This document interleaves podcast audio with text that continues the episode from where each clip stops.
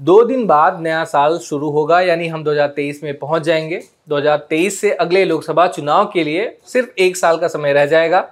2023 में त्रिपुरा, मेघालय, नागालैंड, कर्नाटक, छत्तीसगढ़, मध्य प्रदेश, मिजोरम, राजस्थान, तेलंगाना में विधानसभा चुनाव होंगे और संभवतः इसी साल जम्मू कश्मीर में भी विधानसभा चुनाव हो सकते हैं।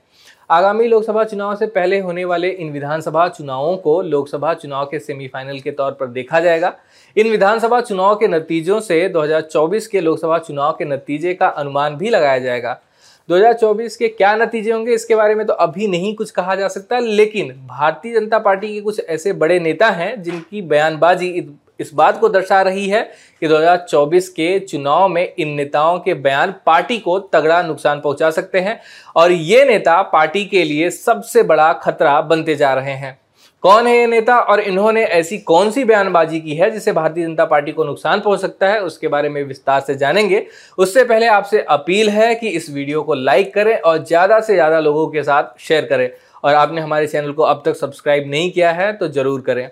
हमारी लिस्ट में पहला नाम है मध्य प्रदेश की पूर्व मुख्यमंत्री उमा भारती। भारतीय जनता पार्टी की ऐसी नेता हैं जिन्होंने पिछले कुछ सालों से मध्य प्रदेश के मुख्यमंत्री शिवराज सिंह चौहान के खिलाफ मोर्चा खोल रखा है। लेकिन अब वे खुलकर भारतीय जनता पार्टी और अन्य नेताओं के खिलाफ भी बयानबाजी करती हुई नज़र आ रही हैं। आपको बता दें कि उमा भारती मध्य प्रदेश में लंबे समय से शराबबंदी की मांग कर रही हैं।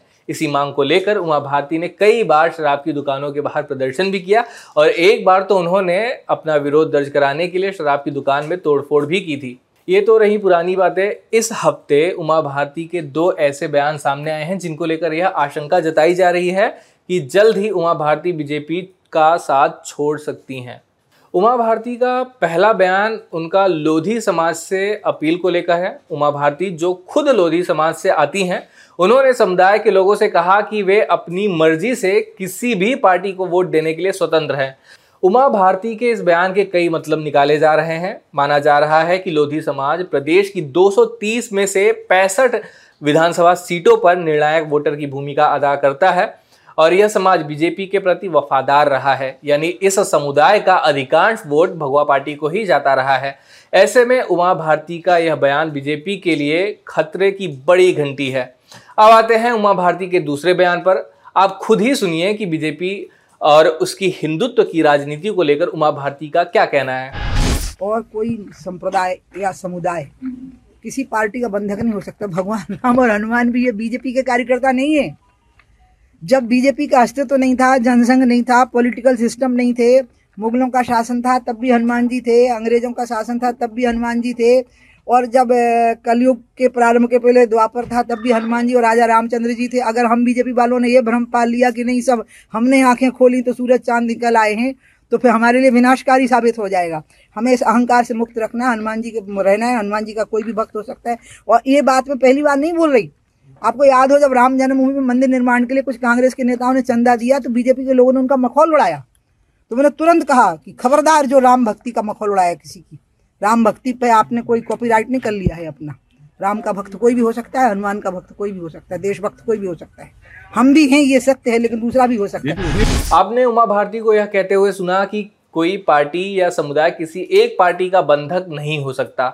भगवान राम और हनुमान ये बीजेपी के कार्यकर्ता नहीं हैं। उमा भारती के इस बयान का यह मतलब भी निकाला जा रहा है कि सिर्फ़ हिंदुत्व के नाम पर बीजेपी को वोट न दिया जाए, दूसरी पार्टी के लोग भी भक्त हो सकते हैं। इस बयान के लोग कई मायने निकाल रहे हैं तो कुछ यह भी कह रहे हैं कि लगता है कि इनका भी हाल आडवाणी और प्रवीण तोगड़िया जैसा हो गया है। जिनको पार्टी में भाव नहीं मिल रहा है और वे कुछ भी बयानबाजी कर रही हैं।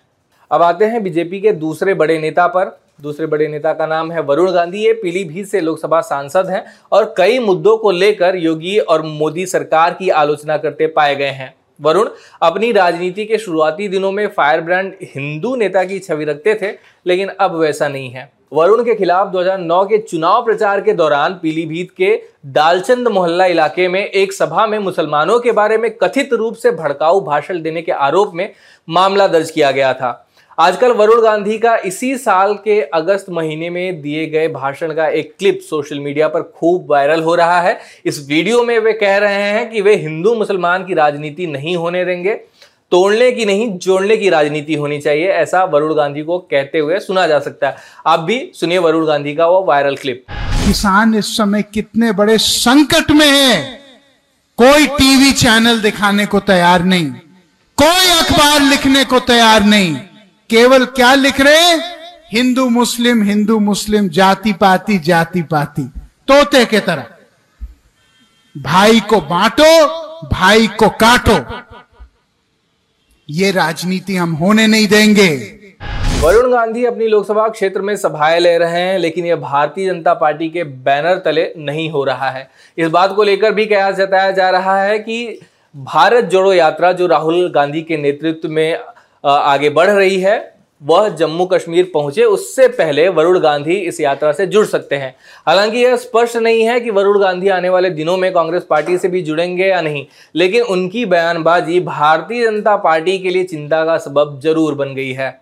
अब बात करेंगे भारतीय जनता पार्टी के तीसरे ऐसे नेता की, जो अपने बयानों से चर्चा में है।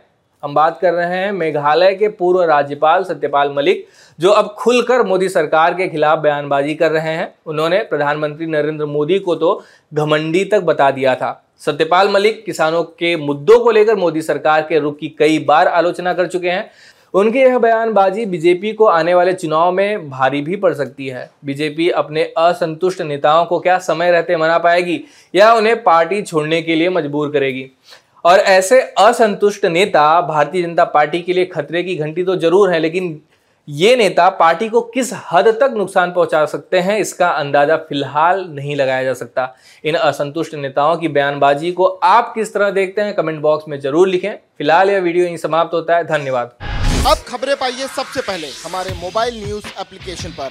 एंड्रॉइड या आईओएस प्लेटफॉर्म पर जाइए एच डब्ल्यू न्यूज़ नेटवर्क को सर्च कीजिए, डाउनलोड कीजिए और अपनी सुविधानुसार भाषा का चयन कीजिए। खबरों की भीड़ में अपने काम की खबर पाते रहिए।